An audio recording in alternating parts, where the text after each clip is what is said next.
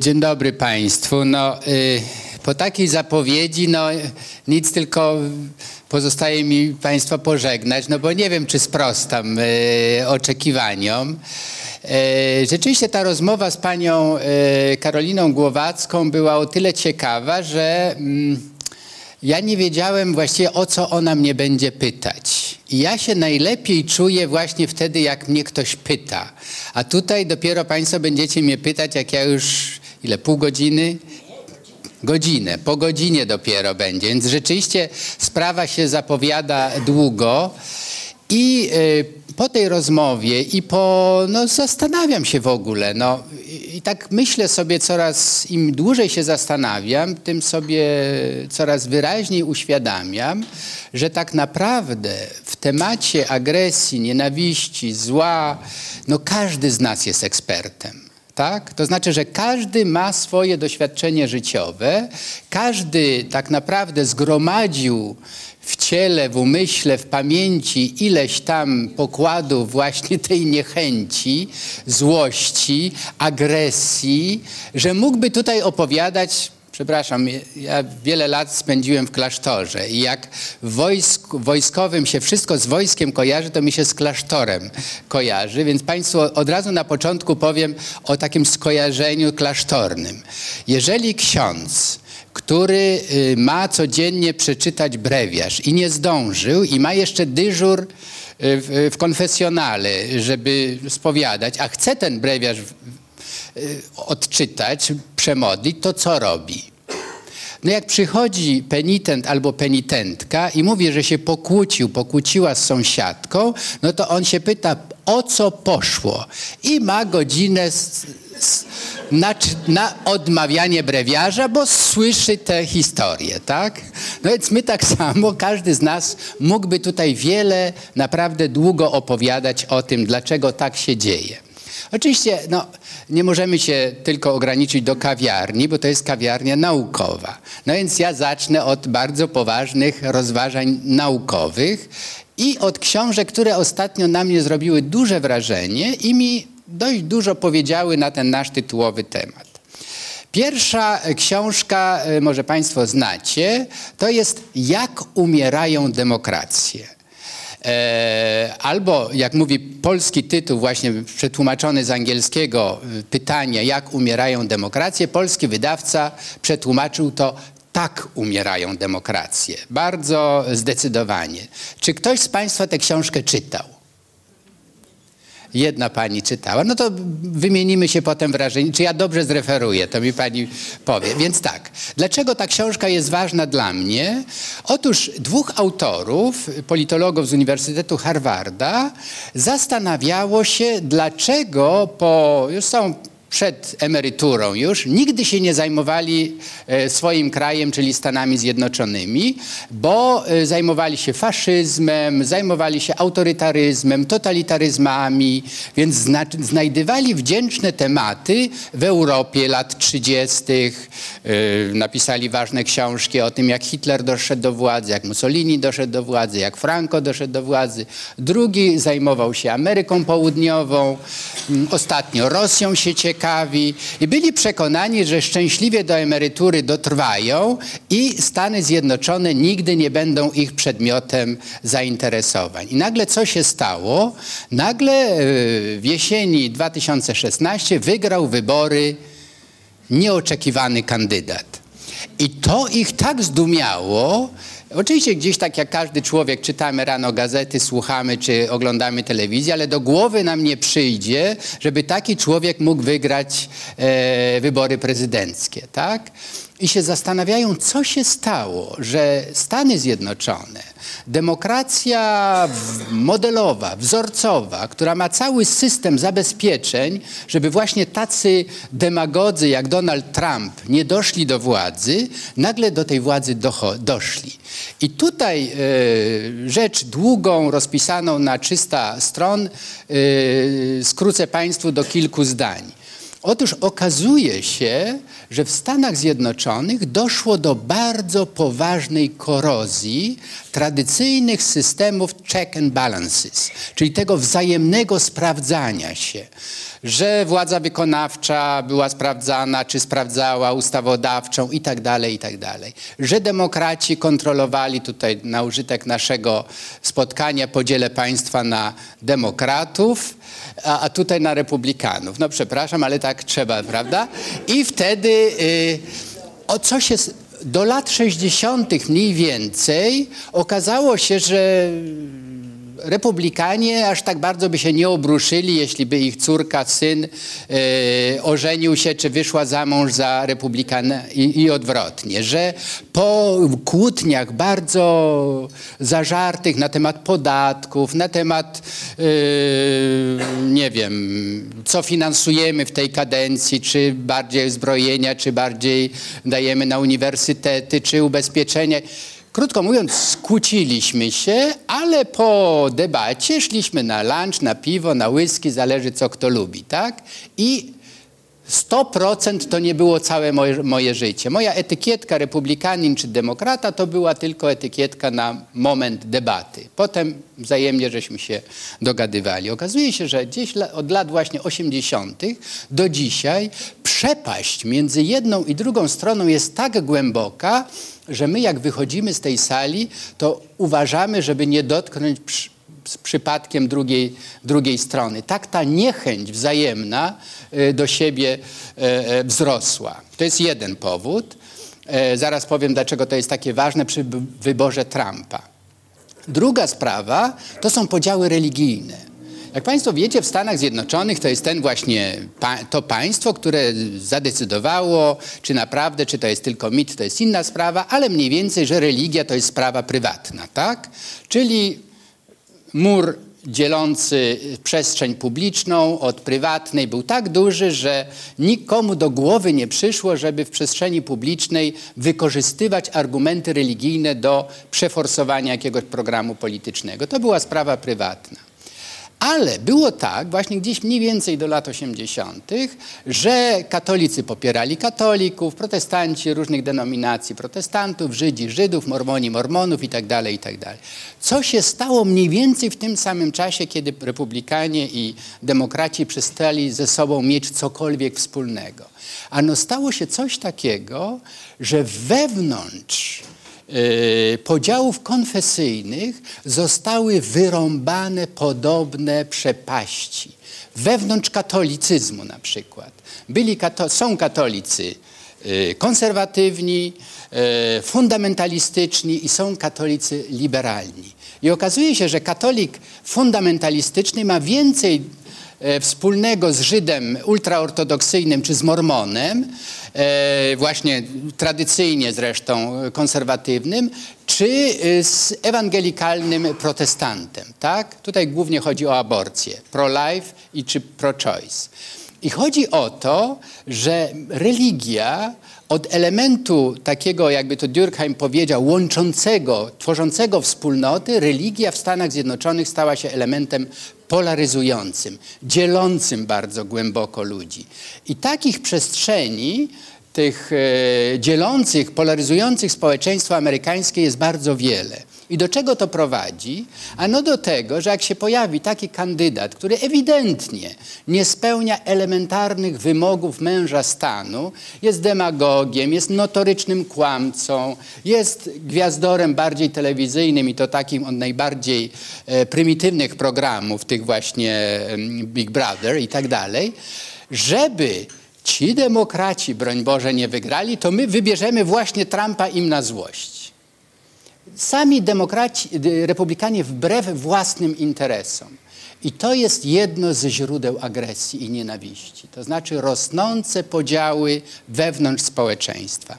Jak to się stało? Tutaj wcześniej rozmawialiśmy trochę o, czy my jesteśmy, w, że ktoś jest z mojej bajki, czy z mojej bańki. Teraz mówimy już o, ktoś nie jest z mojej baj, bańki. Dlaczego? Otóż rozwój mediów, zwłaszcza mediów społecznościowych, doprowadził do tego, że istnieje realnie taka możliwość, że ja, podobnie jak ci demokraci i republikanie ze sobą nie kontaktują się, tak samo istnieją bańki medialne. Tak? I tutaj mistrzem w stworzeniu takiej bańki medialnej jest, Państwo wiecie, teraz w Europie jest bardzo aktywny, to jest właśnie Benon. Tak? To jest właśnie ten demon bańki yy, yy, medialnej, że stwarza platformę, różne media, uniwersytety nawet, yy, think tanki.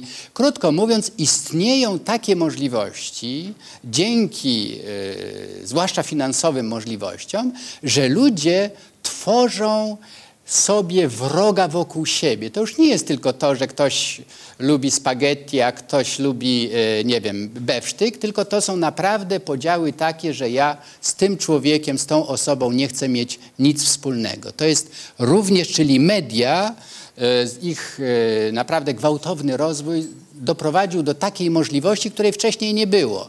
Już nie będę tęsknie mówił o PRL-u, że wszyscy czytaliśmy to samo Życie Warszawy, ale naprawdę kiedyś było tak, żeśmy różne gazety czytali. Dzisiaj ludzie czytają tylko jedną gazetę, oglądają tylko jeden kanał i tak dalej, i tak dalej. I to też jest e, źródło właśnie, już wiemy, nie języka, tylko mowy nienawiści. Czyli jest to język uaktywniony w określonym celu. Tak? I teraz y, zrobię taką dziesięciominutową przerwę na głębszy namysł nad tym, jak to jest, że tak jest. Zastanówmy się nad tym. Pani profesor mówiła o biologii, o genach, o neuronach i tak dalej. To nie jest moja działka, więc ja nie będę w to wchodził.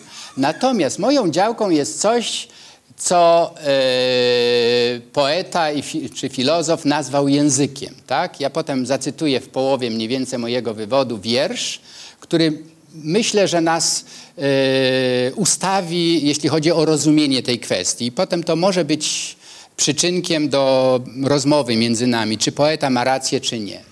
Chciałbym o dwóch paradygmatycznych postaciach opowiedzieć dzisiaj, ważnych dla naszej cywilizacji, w ogóle dla cywilizacji zachodniej, judeo-chrześcijańskiej, jakkolwiek to nazwiemy. Pierwszy przykład to jest Sokrates.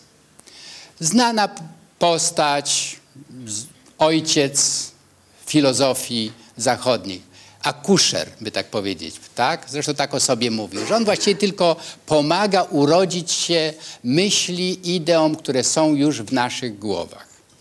Więc to jest banalne, trywialne, wszyscy to wiemy, tak? Że Sokrates stoi u początków cywilizacji zachodniej, greckiej filozofii. Platon w swoich dialogach głównie odwoływał się do ukochanego mistrza, tak? który właśnie zaczepiał ludzi, rozmawiał z nimi, pytał ich, co ty o tym myślisz i do czego doprowadzał. Przeważnie do radosnego odkrycia, że ja rzeczywiście wiem, że co to jest język, co to jest poezja, jak in, ileś tam wieków później ktoś się zdziwił, że mówi prozą, tak? Więc przeważnie ci rozmówcy y, y, Sokratesa dziwili się, że już wiedzą coś, do czego on ich doprowadza, albo dziwili się, że to, co wiedzą, to nie jest do końca tak, jak oni myśleli. Czyli krótko mówiąc, mamy dwie rzeczy. Mamy poszerzanie horyzontu poznawczego dzięki mądrze prowadzonej rozmowy, czyli język jest po to, słowo jest po to, żebyśmy wspólnie dochodzili do odkrycia czegoś nowego i przeważnie, jeżeli człowiek ma takie pozytywne doświadczenie czegoś, co dowiedział się dzięki pytaniu, jakie usłyszał, to co powstaje? Empatia, sympatia, czasem miłość nawet. Rodzą się bardzo pozytywne uczucia między ludźmi. Relacja mistrz, uczeń, y, koleżeństwo między uczniami i tak dalej. Czyli Sokrates to jest tak naprawdę, można by powiedzieć, paradygmat, pewien wzór y, człowieczeństwa, że my dzięki językowi, dzięki mowie, jaką wykorzystujemy do tego, żeby coraz lepiej rozumieć świat, który wokół siebie mamy, e, no on nam pokazał, jak to robić, tak? W dialogach mamy zapisane, możemy je czytać, możemy się nimi zachwycać do dzisiaj. Ale jaki los spotkał Sokratesa za to jego cudowne odkrycie? Czy Ateńczycy postawili mu pomnik? Czy e, przyznali mu honorowe obywatelstwo? Czy dali mu do, emeryturę porządną? No nie. Został zaproszony do e, wypicia cykuty, tak? Co on zrobił zresztą? Uznał, że widocznie polis, miasto ma rację. Dlaczego? Jakie były oskarżenia pod jego adresem?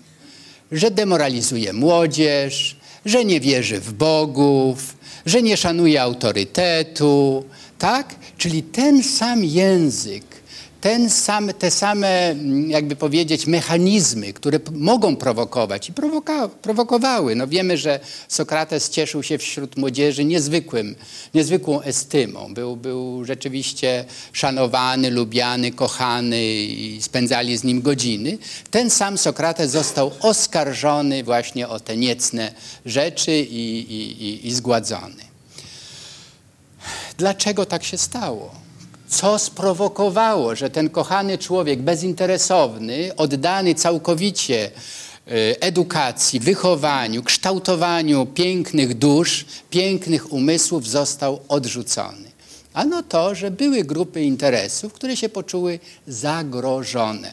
Tak? Czyli w momencie, kiedy autorytet filozofa, teologa, grozi, zagraża istniejącemu establishmentowi, jest odrzucany, czasem nawet uśmiercany.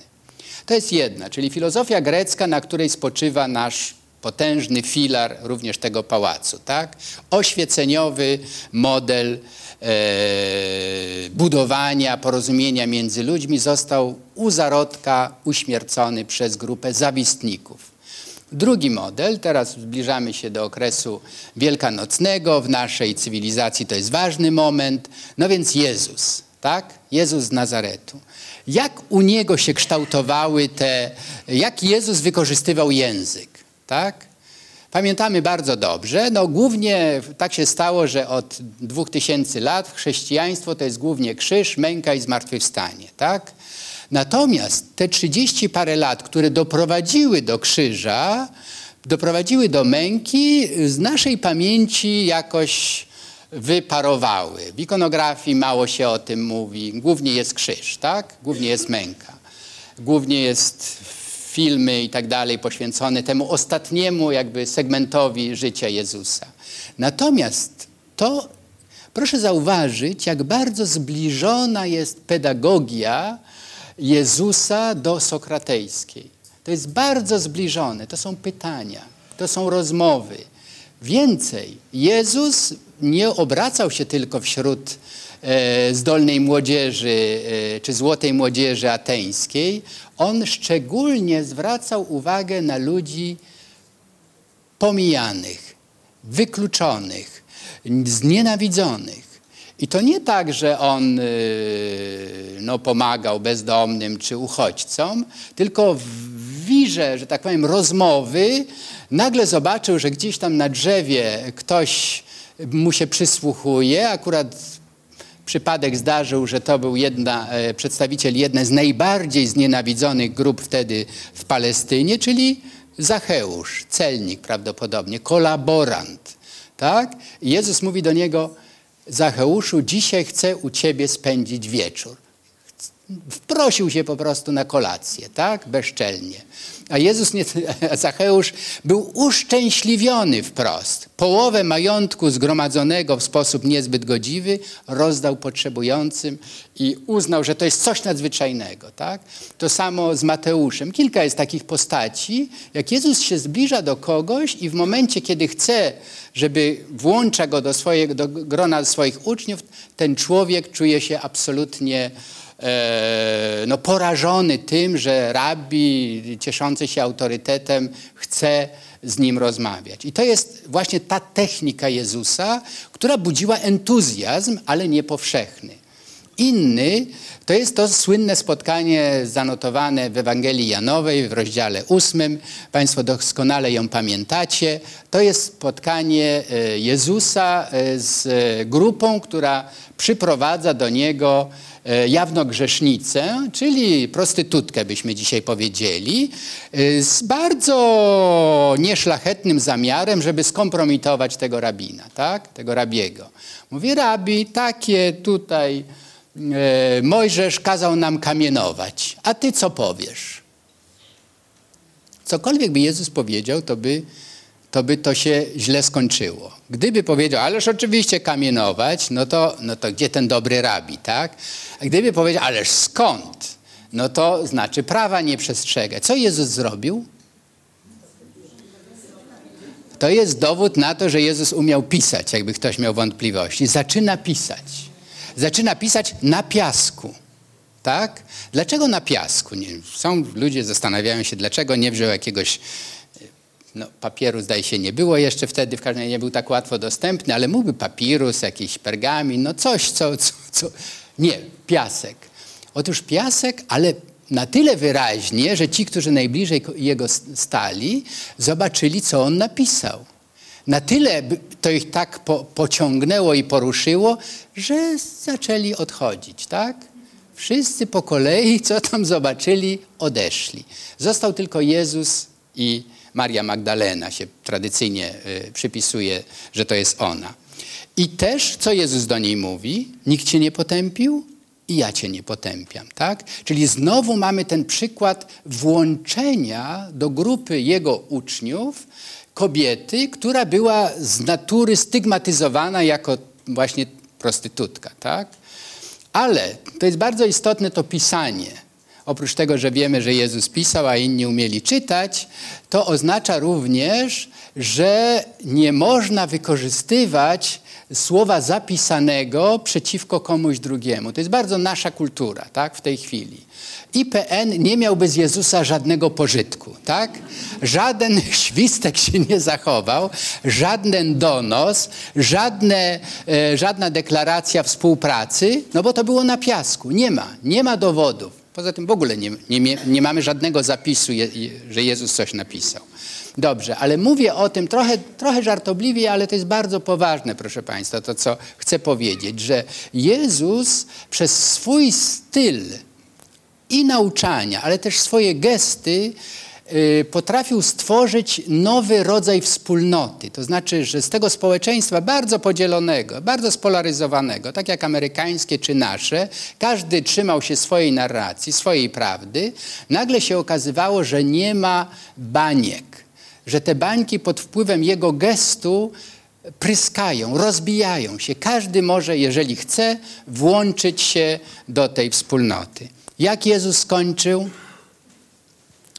Marnie skończył, tak samo jak Sokrates, tak?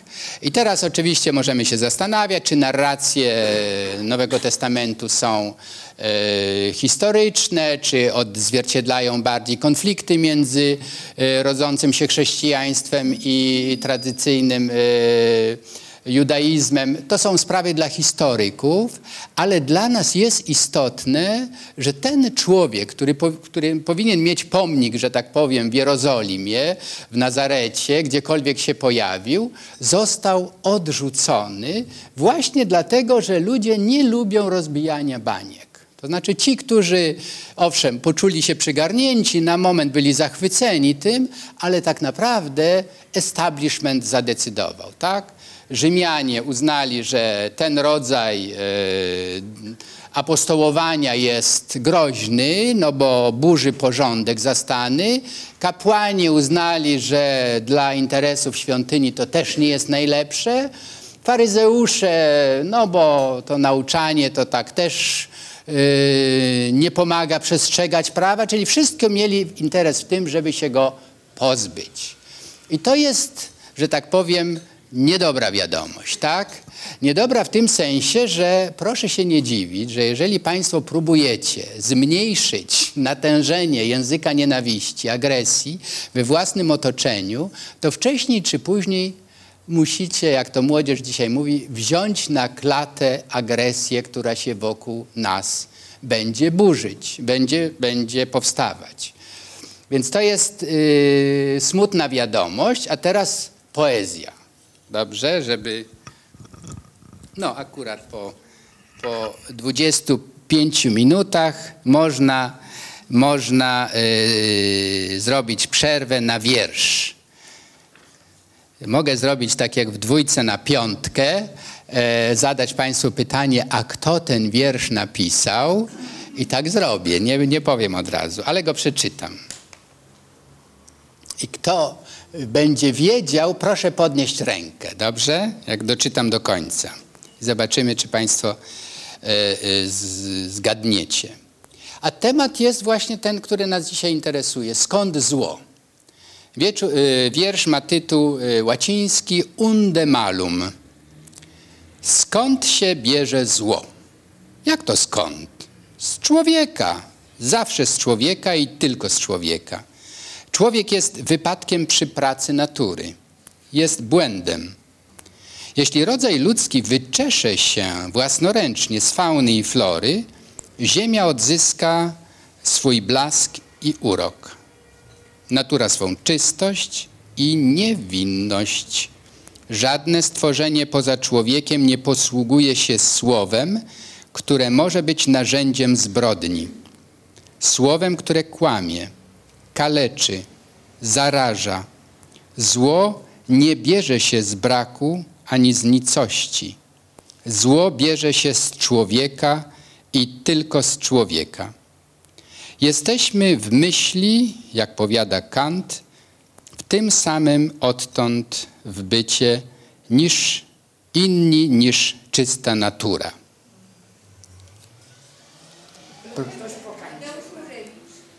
Brawo. Tadeusz Różewicz. Tadeusz Różewicz unde malum. Dlaczego ten wiersz przy, przywołałem? Mógłbym jeszcze inny wiersz przywołać, polemikę z tym wierszem innego wielkiego poety Tadeusza Różewicza, który y, polemizuje, y, Czesława Miłosza, który polemizuje y, z Różewiczem. Ale zatrzymam się na Różewiczu, bo on mi y, pomoże dopowiedzieć to, co y, chcę powiedzieć dzisiaj.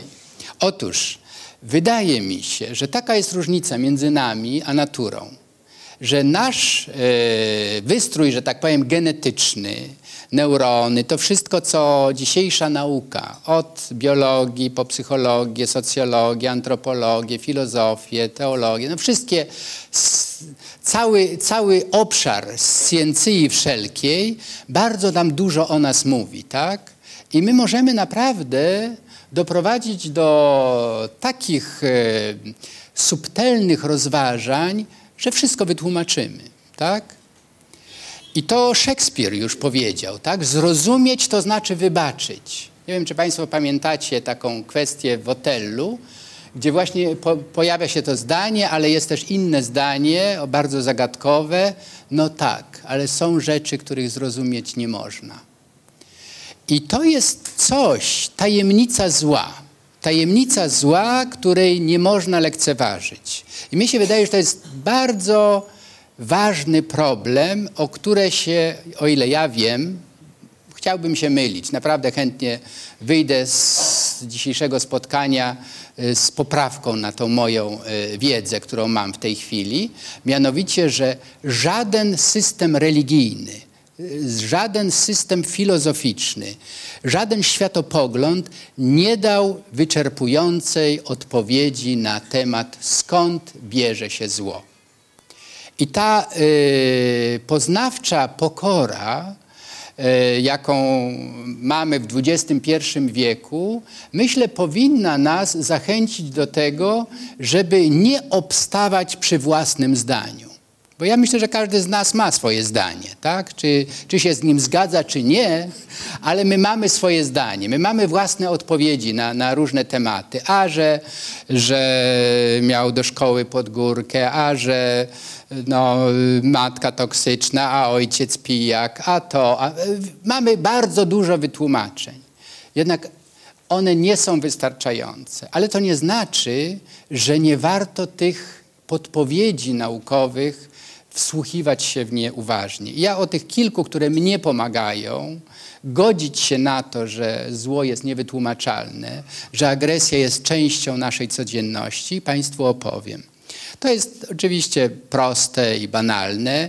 Państwo to wiecie, ale jak mówił pan Jowialski, to posłuchajcie jeszcze raz, tak?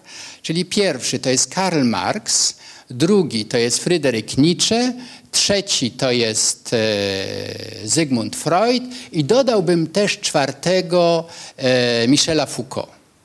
Myślę, że tych czterech e, humanistów w XIX i XX wieku powiedziało nam coś bardzo ważnego o nas samych. Słusznie ich się nazywa mistrzami podejrzeń.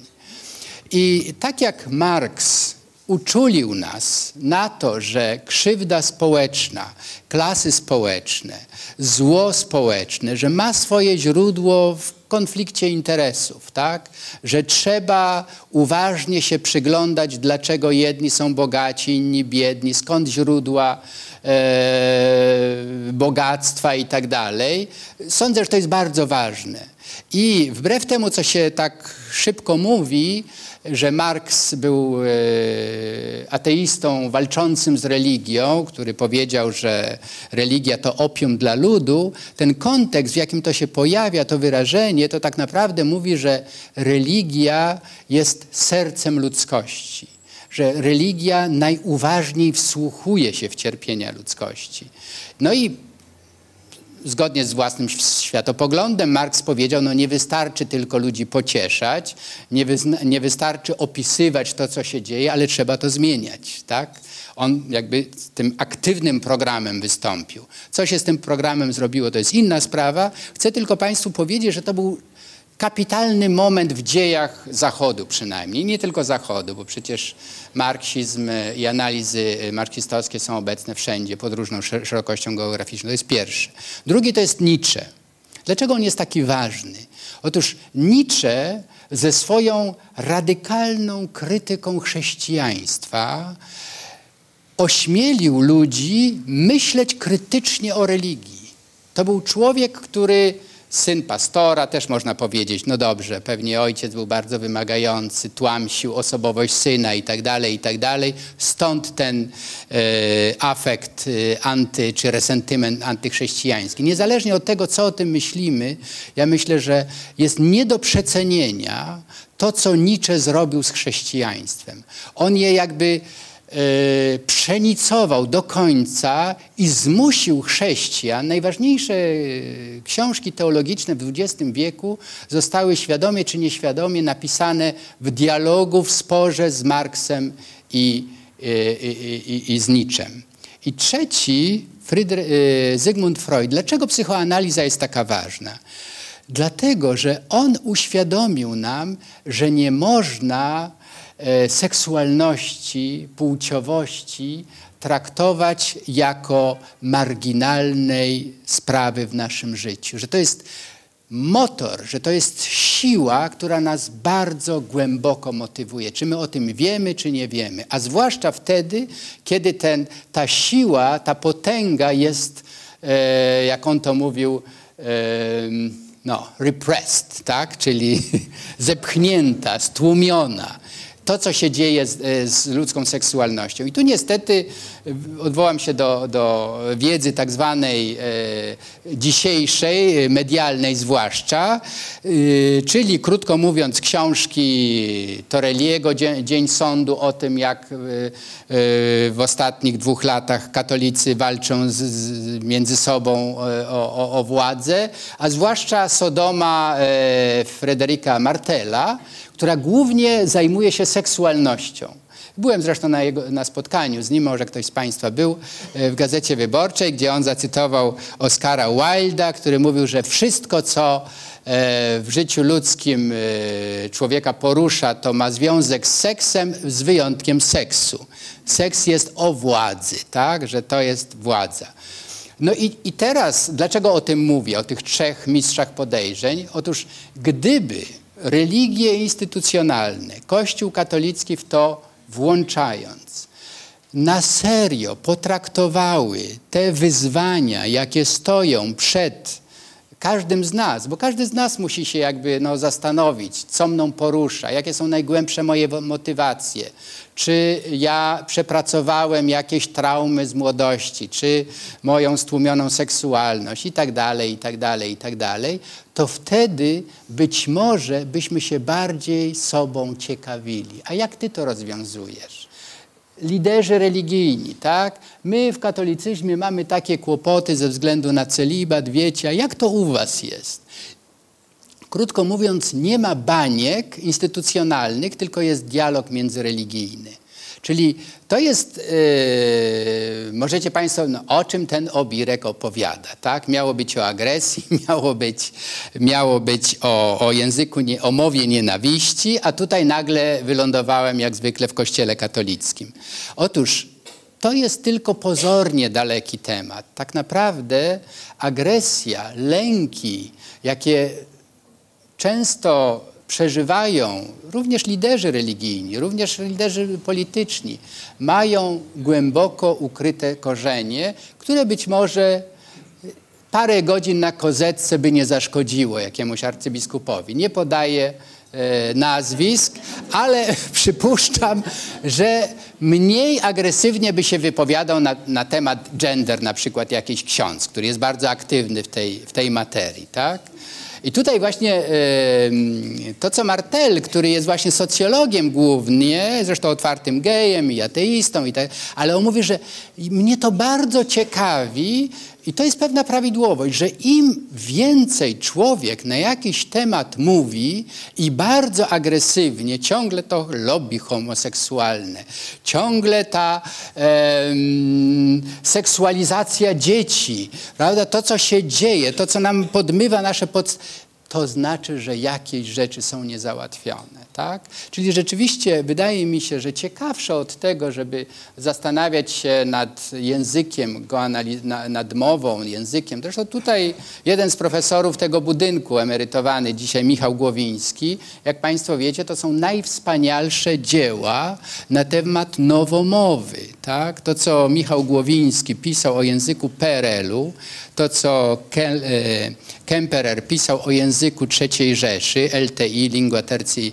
e, Imperii, to, co Orwell pisał o języku e, komunistycznym, to wszystko dzisiaj się powtarza. I jedyne, co mnie zdumiewa, i to może mm, na tym zakończę, jako zachętę też do, do naszej dyskusji dzisiaj, że dlaczego my z tej wiedzy, którą mamy na, jak się u mnie mówiło na wsi, na podorędziu, dlaczego my z tego nie korzystamy? Co się dzieje, że jest taki opór przed wiedzą, że my wolimy właśnie tak jak ci e, pociągani za wąs sofiści czy, czy różni e,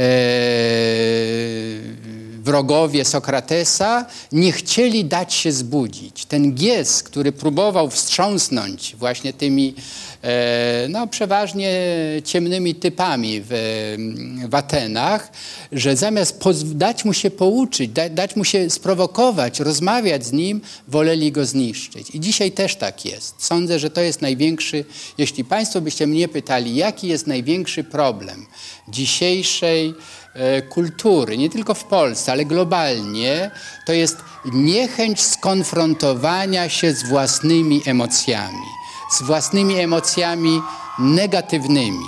Jest coś, czego ja nie potrafię wytłumaczyć. Ja mogę tylko powiedzieć, że ja tego nie mam, e, w tym sensie, że mnie moi oponenci bardzo ciekawią. Ja bardzo chętnie rozmawiam z ludźmi, których denerwuję. Bo ja się, mnie, mnie bardzo ciekawi, dlaczego ja ich denerwuję, tak? I naprawdę mógłbym tutaj ciekawą galerię przedstawić ludzi, których denerwuję, ale oni mnie zawsze coś ważnego o mnie mówią, tak? Że ja na przykład jakąś rzecz przejaskrawiam, nie zniuansuję dobrze, yy, idę na skróty i dzięki temu jestem ostrożniejszy na przyszłość, ale nigdy to nie budzi we mnie, we mnie agresji. I, I, także tutaj zachęcam Państwa do, do, do, rozmowy po prostu. Czy my możemy z tych baniek wyjść? Czy my możemy zmniejszyć przynajmniej amplitudę emocji negatywnych, które w nas, w naszym społeczeństwie, w różnych grupach e, społecznych są? Czy też jesteśmy skazani na to, co się dzieje niestety na naszych oczach. Rozmawialiśmy o, przed chwilą, co jutro będzie w Izraelu. Prawda? Wybory. No bardzo ciekawy moment. I to może jeszcze y, pozwolę sobie na tą y, dy- dygresję, bo, bo często bywam w Izraelu mm, i się zastanawiam nad tym. Bardzo lubię zresztą kulturę żydowską, y, te kilka tysięcy wspaniałej lat kultury i religii i się zastanawiam, dlaczego tak mało z tej wspaniałej kultury jest w tym państwie Izrael które ma 60-70 lat i nagle jedna bardzo słabo zakorzeniona w wielotysięcznej tradycji opcja, właśnie taka ekskluzywistyczna, szowinistyczna, wroga inności zwyciężyła w przestrzeni publicznej. Dlaczego polityk, który ciągle się odwołuje do, do obrazu wroga, jest tak popularny i prawdopodobnie niestety wygra znowu? Dlaczego nie ma tej, tej dialogicznej e, filozofii tak bardzo no, stworzonej właściwie przez Martina Bubera w latach dwudziestych? E, Lewinasa, który tyle mówił o, o twarzy drugiego. Twarz drugiego mi mówi nie zabijaj, tak? Ty po, pozwól mi żyć. To wszystko są filozofowie żydowscy. E, Wspaniały rozwój myśli żydowskiej po, po Holokauście, tak? Żeby, żeby nigdy to, co się zdarzyło, więcej się... Niestety Państwo Izrael dzisiaj jest na antypodach tej, tej tradycji dialogu, otwarcia i tak. No takich krajów jest więcej. Yy, O Polsce może Państwo powiecie więcej. Węgry yy, też, yy, można powiedzieć, kultura wieloreligijna i tak do czego Orban doprowadził Węgry. Turcja i tak dalej, Zło niestety jest częścią naszego doświadczenia dzisiaj pod każdą szerokością geograficzną. Czy nasze spotkanie to odmieni, nie wiem, ale możemy spróbować.